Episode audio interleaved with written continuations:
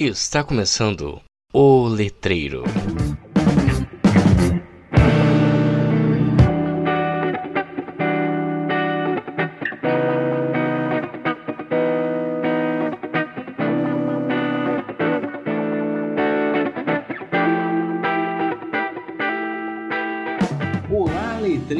Letrados e letrandos, tudo bem com vocês? Meu nome é Hector Dantas e esse é mais um episódio do podcast mais letrado do Brasil. E hoje estamos aqui com minha queridíssima amiga Daiane. Oi, Daiane! Oi, pessoal! E hoje falaremos sobre a teoria da polidez. Mas antes, vamos aos nossos recadinhos. Recados do Mural. Se você gosta do nosso trabalho e quer apoiá-lo, baixe o aplicativo PicPay e procure por arroba o Letreiro Podcast, ou siga o link na descrição do episódio. Contamos com três planos, cada um dando direito a um tipo de recompensa diferente. Escolha o seu e nos ajude a manter o podcast mais letrado do Brasil no ar. Siga as redes sociais do Letreiro, estamos no Instagram, como arroba letreiro underline o e também no Facebook com a página O Letreiro. Você também pode entrar em contato conosco através do e-mail letreiro.contato@gmail.com. Agradecemos aos nossos apoiadores, Laura Barzantero. Sem vocês, nada disso seria possível. Muito obrigado. Então, Daiane, primeira pergunta que já virou né, uma pergunta de praxe aí para eu fazer para os meus convidados é como surgiu o teu interesse assim pela pesquisa da teoria da polidez? Então, é, atualmente, né, eu continuo pesquisando, mas o interesse ainda surgiu lá na, na graduação, né, que foi o meu trabalho de conclusão de, de curso, já foi voltado na área da polidez, e esse interesse, né, ele surgiu através das disciplinas de língua francesa mesmo bem do, do projeto que eu participava, um projeto de extensão que era a sensibilização à língua francesa. E mas né, por que a língua francesa? Então, a língua francesa ela permitiu, né, eu, eu perceber essa a polidez como uma, uma questão só meramente de, de educação, enfim, e que é realmente uma, uma teoria, né? Acho que para quem não conhece assim, a pragmática, quem não, né, nunca estudou, não sabe, né, que a polidez é uma teoria. Até quando eu comento assim, ah, sobre o que é a tua pesquisa, ah, sobre a polidez, as pessoas me olham assim meio estranho, sabe? Nossa, polidez, né? Porque não, não imagino que tem uma pesquisa, que tem uma teoria toda, né, volta disso. Com a língua francesa, eu consegui perceber melhor o funcionamento da polidez nas interações, nas, nas interações verbais, né? E mantém o caráter harmonioso nas relações interpessoais. Então, meu interesse foi foi assim, né, que surgiu. Eu imagino que quando você fala para as pessoas, né, que a, você tá, vai estudar, estuda polidez, que as pessoas pensam, ah, vai estudar a questão de pedir desculpa, pedir licença, as palavrinhas mágicas, né? Isso, então é o que maior, na maioria das vezes é, eu ouço, assim, né? A questão da, das palavrinhas mágicas, da utilização assim do obrigado, do por favor, né, do ser polido e utilizar a polidez nesse sentido, né? Só que a polidez ela vem nesse sentido, né, para a questão da, das interações, mas ela vai muito além disso, né? É uma teoria que está bem formada, enfim, que dá bastante pesquisa aí para a gente estar tá realizando bastante análise, né, com essa teoria. Muito bem, maravilhoso. Então, a teoria da polidez ela está calcada sobre os atos de fala. É isso mesmo, né? Isso. Então não tem, né, como falar em polidez, tocar, né, no assunto sem primeiro falar sobre o ato de fala, né? E teve o, principal né, teórico que foi o Austin. E ele observou que em certas declarações, por exemplo, como eu te batizo, é, pretendem realizar um ato através do uso linguístico e precisam ser enunciado por padre, um pastor, enfim. Então são pessoas específicas que podem né, falar eu te batizo. Dentro de circunstâncias apropriadas também. E segundo ele, ele denomina essas condições próprias de condições de felicidade. E dentro dessa teoria da, dos atos de fala, ele tem três tipos de atos de fala assim que ele é, é, classifica. Um tem o primeiro que é o ato locucionário, o ato ilocucionário e o ato perlocucionário. São né, esses atos segundo Austin. Então, o primeiro, que é o ato locucionário, é a forma, é o ato de dizer algo, de emitir sons. O segundo, que é o ato ilocucionário, é a função comunicativa, que refere-se né, à intenção do, do falante mesmo. O terceiro é o ato percussionário, que é o efeito, e ele está relacionado ao falante. Então, o que quer causar no interlocutor? Interlocutor, emocionar, aborrecer, enfim, né? Então, é o sentimento, né? A questão do, do efeito que causa no teu interlocutor. Ai, não sei falar essa palavra. Inclusive, uh, interlocutor é uma palavra que a gente utiliza muito no curso, na nossa área, né? Que nós ouvimos falar da tal do interlocutor, que quase também consegui falar, é, desde o primeiro primeiro ano, né? Então, os primeiros trabalhos que você produz sempre falam, né? Os, os professores sempre falam, é, pensa no teu interlocutor e tudo mais, né? Sim, é, é uma coisa que está presente, né, ao longo dos quatro anos e continua depois que a gente sai. Sim. A palavra é um pouco difícil aí de falar, que dá um trava-língua às vezes. Muito bem. Ok, então, né, já contextualizamos aí que para você falar em polidez você precisa antecipadamente ou anteriormente talvez falar dos atos de fala e a Adélia acabou de contextualizar muito bem contextualizado os três atos de fala aí segundo o áudio. Então Daiane, eu te pergunto, eu acho que é a pergunta da maioria dos nossos ouvintes aqui, né? O que é então a teoria da polidez? A teoria poli da polidez, né, como a gente já está falando desde o início aqui, é uma das principais teorias dentro da pragmática linguística. Ela é uma teoria que teve seu início lá no, nos anos 70, mas teve sua expansão, né, sua disseminação, enfim, entre os anos 80 e 90 mesmo. Então, a polidez ela não é apenas maneiras de etiqueta ou palavrinhas mágicas, como a gente já falou, né? Conjunto de procedimentos que visam o caráter harmonioso e do bom funcionamento nas interações sociais e nas relações humanas, né? Porque as relações humanas, elas são organizadas culturalmente e a polidez ela está intrínseca nessas organizações em todas as culturas. Então ela é uma coisa que é indissociável da língua. E ela, também ela tá no, no núcleo, assim, de todas as relações interpessoais. Uma coisa, assim, que é bem importante da, da polidez, que é a face, né? Que todo indivíduo é levado pelo desejo de preservar sua face. A gente sempre vai ouvir, né, quem estuda polidez, ou enfim, você já ouviu alguma coisa de polidez. Eu vi sobre face, que eu acho que até num episódio aqui, é, que o professor Maurício já participou, ele falou alguma coisa, né? Bom, o, a face é a, a autoestima, né, construída socialmente. Então ela é o valor valor social positivo que uma pessoa na prática reivindica para si por meio do comportamento no outro. Então, face é o objeto central da análise da, da pragmática da interação. Na polidez, então, é essa questão que é o objeto central. E segundo Brown e Levison, que são os teóricos que eu utilizo na, na minha pesquisa, é em dois tipos de face, face negativa e a face positiva. O que são nessas né, faces negativa e positiva? A primeira, que é a negativa, é a preservação pessoal,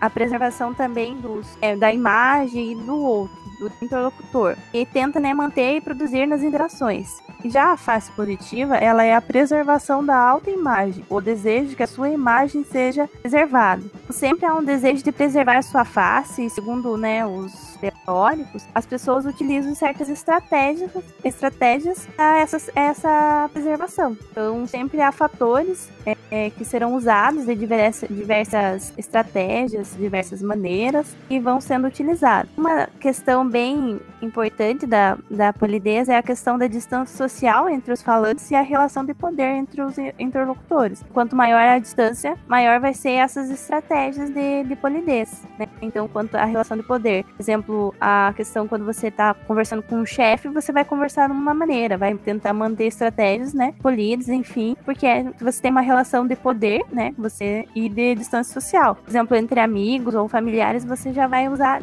outras estratégias, outros tipos de linguagem, enfim, né, para aquele meio, para aquela conversa, enfim. São duas coisas bem importantes na, na polidez, é a distância social e a relação de poder. Muito bem.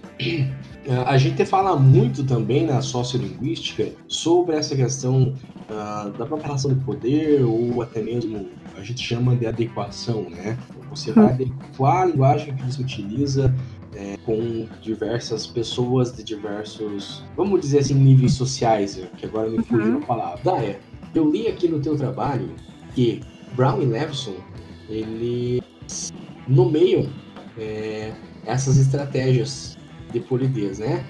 que eles chamam de adoucir. Adoucir. Muito bem, né? A pessoa que fala francês é outro nível, né, gente? que eu aqui brincando com ela falei, é, quer dizer adocicar, e realmente tava certo, né, Dai? Isso, então são é, a estratégia mesmo de é, adocicar, né? Ó, como se fosse a tradução literal, como você já disse. Por exemplo, é, você tá com frio é, e você pensa, nossa, que você fala pra pessoa que você tá com frio e a janela tá aberta. Então, a pessoa, você nem pediu pra pessoa, mas a pessoa vai levantar e vai fechar a janela, por exemplo. Você nem chegou a, falar o ato, mas só pela uma ação ali você deu a aquilo, entende? Então, são estratégias que às vezes você nem necessariamente você fala ela, você dá algum exemplo, enfim, a pessoa entende. Então, é uma forma de adocicar, né? A tradução aí, a, a, comunicação mesmo. Então, tipo, você utiliza de outros recursos para falar aquilo que você tá precisando no momento ali, enfim. Muito bom.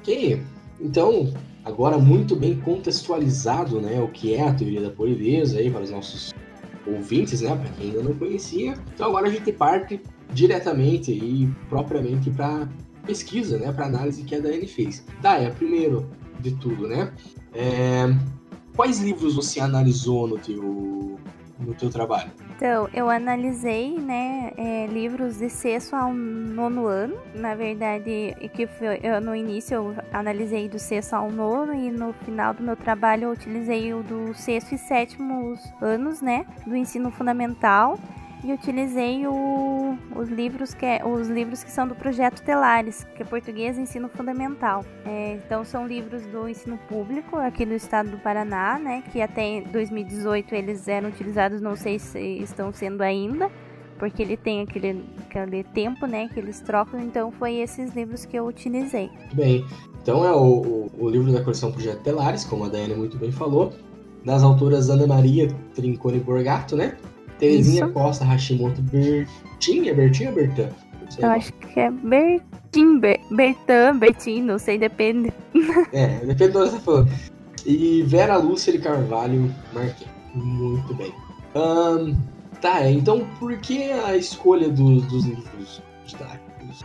Então, é, eu escolhi, junto com a minha orientadora, a professora Rita, na época, né, os livros de, de ensino público e de língua portuguesa, para realmente analisar, né, para saber se a polidez é apresentada nos livros de ensino de língua portuguesa no Brasil. Como a gente falou anteriormente, a polidez ela está intrínseca em todas as línguas, em todas as culturas, né? Então, a gente gostaria de perceber, né, de analisar nos livros didáticos. Então, né? Porque a questão da, da polidez está é, focada nos valores culturais, enfim, sociais. É, com essa pesquisa, a gente gostaria de, de saber né, como essas abordagens da polidez são manifestadas nas interações sociais na linguagem verbal e não verbal. Então, é, a gente analisou exercícios, analisou tirinhas, assim, sabe, que, que teriam né, materiais para a gente analisar essa questão do verbal e não verbal e das interações. Muito bem. Uh, e então, Daya, fica aí, né, a pergunta. É, quais resultados vocês conseguiram chegar com essa pesquisa? A polidez é realmente apresentada nos livros? Não é? Então, né, chegamos a um resultado que os livros eles não trazem, né, essa questão, nem menção e materiais sobre a, a polidez. Então, tem várias outras questões linguísticas, enfim, que para serem exploradas, mas nada relacionado propriamente à polidez. E por que, né, que a gente chegou numa conclusão que por que, que a gente não, não encontra né, essas de polidez nos livros. Então, essas estratégias de manter né, o caráter é, linguístico, o caráter harmonioso nas, na linguagem, ele é criado né, a partir das sociedades que possuem formas linguísticas próprias, que foram né, se desenvolvendo de acordo com a estrutura sociocultural, enfim. Então, é uma questão é, mais é, oral, enfim, que vai passando né, para pessoa para pessoa, na sua questão social. E os falantes vão interiorizando isso, né, normas comunicativas, através dessas interações pessoais, e acreditamos né, que é por isso que não encontramos recorrência dessas teorias nos livros.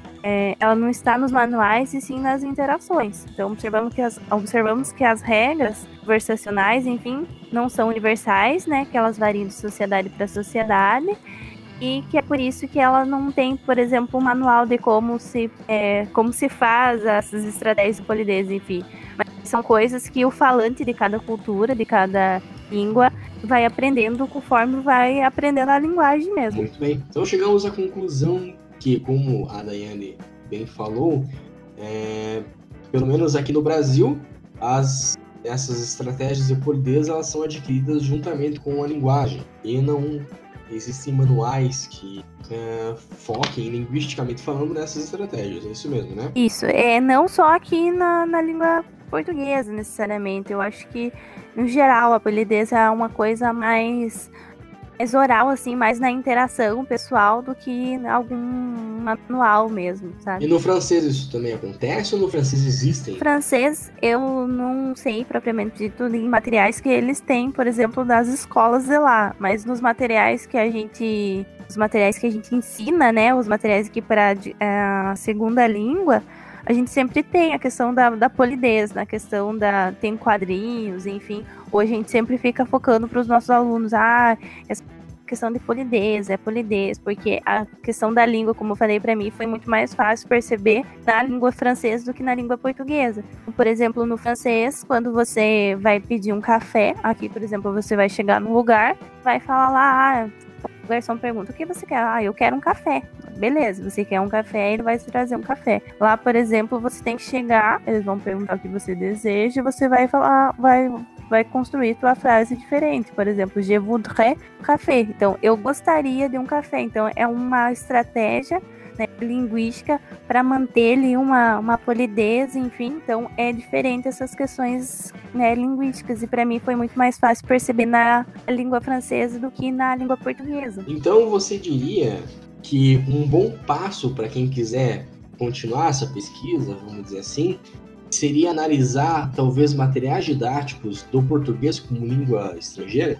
Isso, eu acho que isso seria uma questão bem interessante. É, quando você né, tá aprendendo uma língua estrangeira, então nós que somos professores de, de língua estrangeira, a gente sabe que os materiais não são iguais que, é, dos materiais que são ensinados da língua materna, né? Então, pode ser que materiais de língua portuguesa lá tem algumas coisas que a língua materna não tem. Então, acho que seria uma pesquisa bem interessante, né, para analisar essas, essas questões linguísticas mesmo de português como língua estrangeira. Então, hashtag fica a dica aí, quem por acaso quiser continuar essa pesquisa aí, ou, né, pesquisar nessa área, fica a dica aí de um tema aí possível para TCC, né?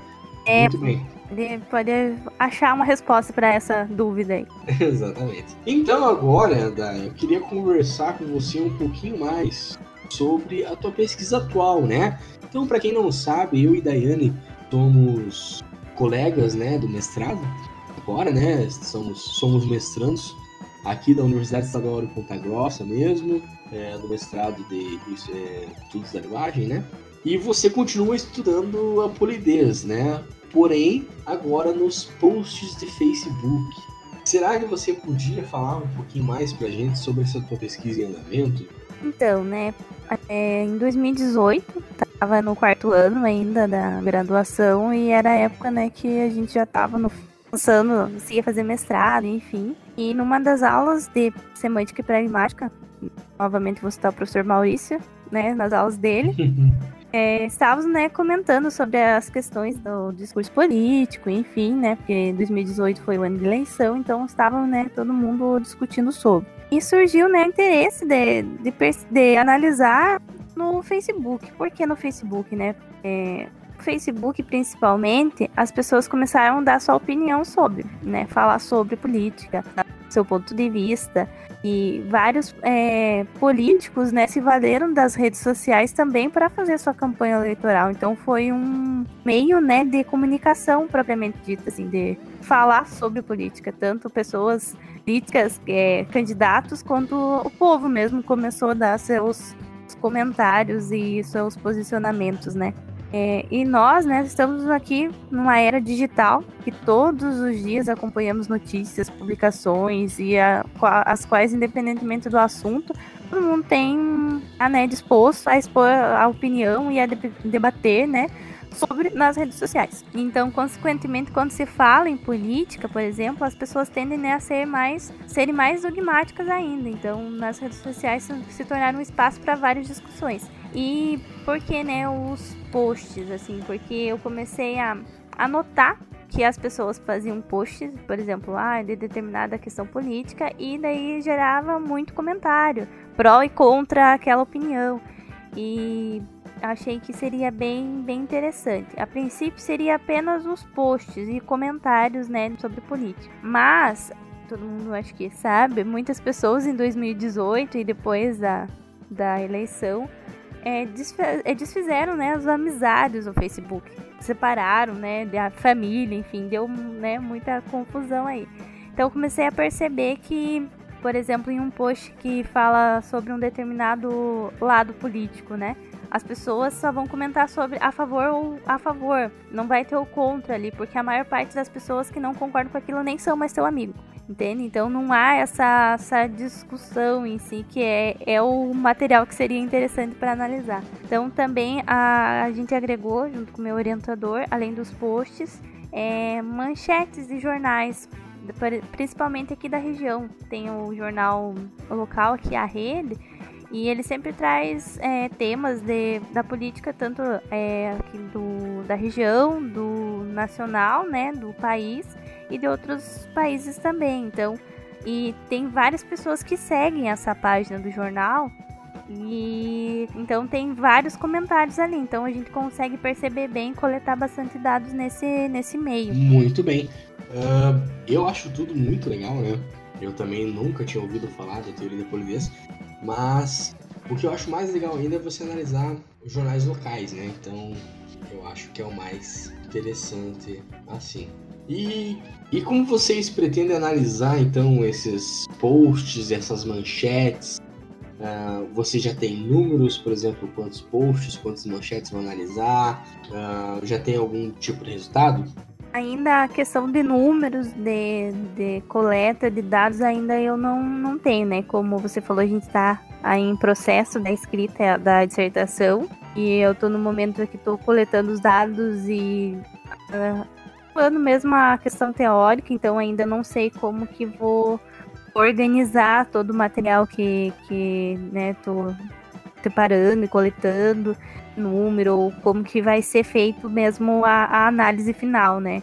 Então ainda está em processo e eu estou analisando ainda para ver como que vai ser feito esse, a questão da, dos dados.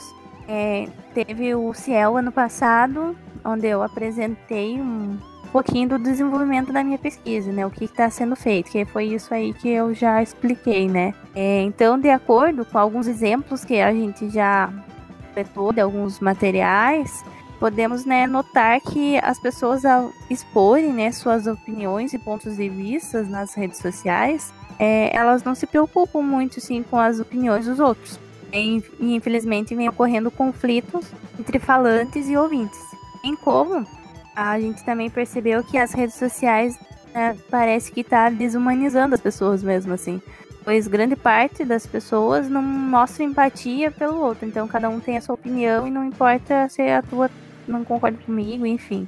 E além disso, né, é, a gente também observou que os seres humanos estão perdendo a racionalidade muitas vezes e a responsabilidade pelos atos, assim, nas redes sociais. Então, acho que lá pode tudo, enfim umas questões bem, bem interessantes, assim, que a gente vem percebendo, sabe? Eu falei, não tem nada ainda pronto, tá em desenvolvimento, então tem mais, mais dados, mais é, teóricos ainda que vai ser incluído na pesquisa. E então a, na teoria da polidez ela possui né, ferramentas, como a gente já, já comentou, teóricas podem auxiliar na explicação e descrição desses conflitos, né, ocorrendo nessas interações é, sociais do Facebook, por exemplo. Então a gente vai ver o que, que vai, vai dar aí no final da, da pesquisa. Muito bem. Então, só para contextualizar para os nossos ouvintes que não sabem, né? O CIEL é o décimo ciclo de estudos da linguagem, né? E o terceiro congresso internacional de estudos da linguagem, né? Que aconteceu aí ano passado, né? Então, Daiane, assim, já caminhando para o final do nosso episódio, como você pretende continuar essa pesquisa? Assim?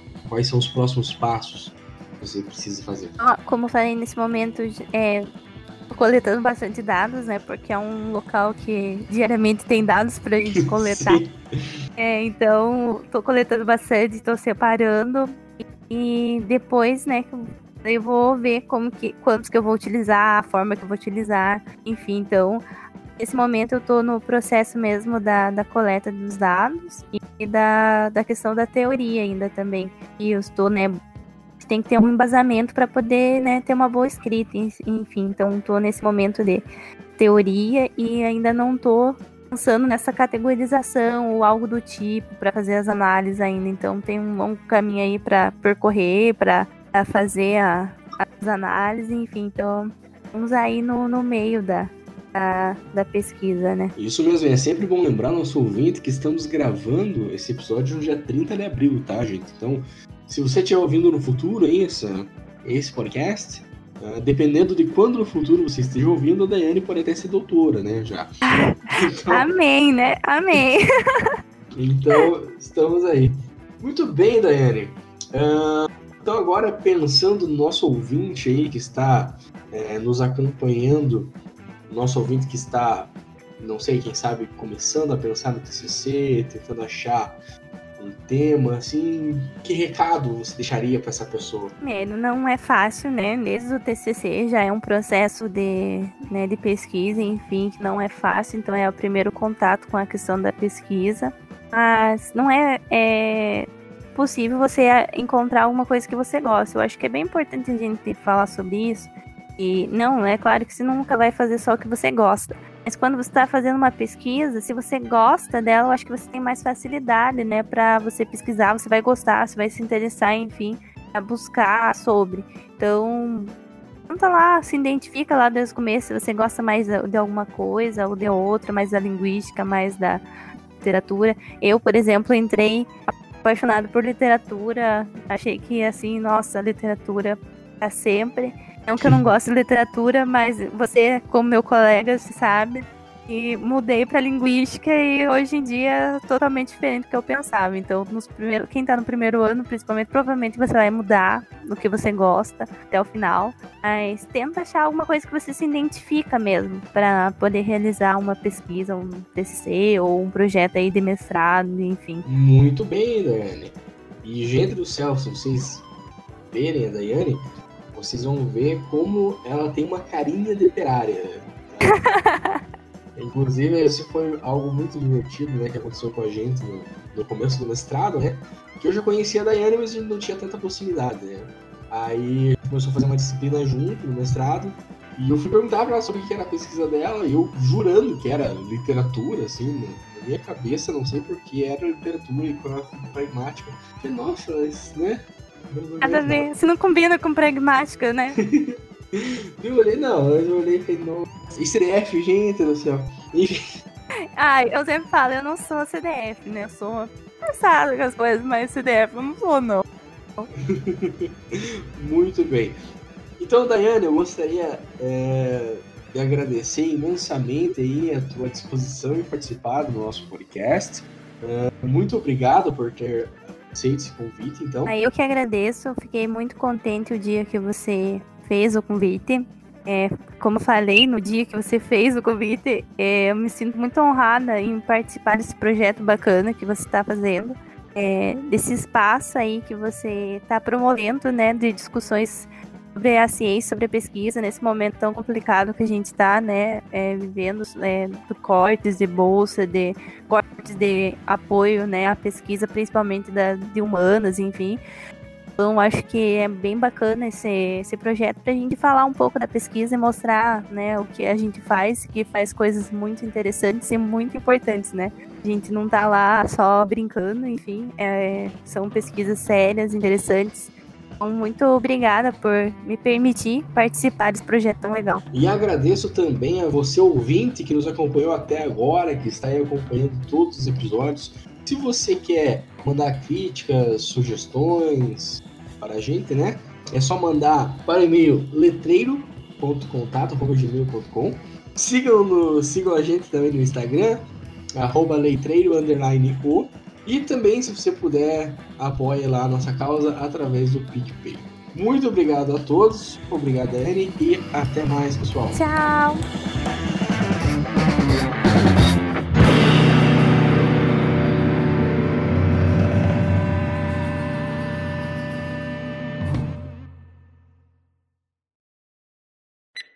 É, então, né, ó.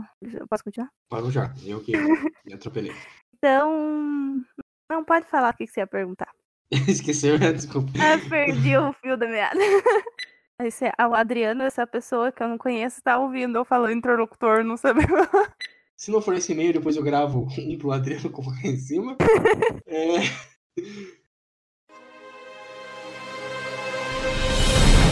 Uma produção biesec.net.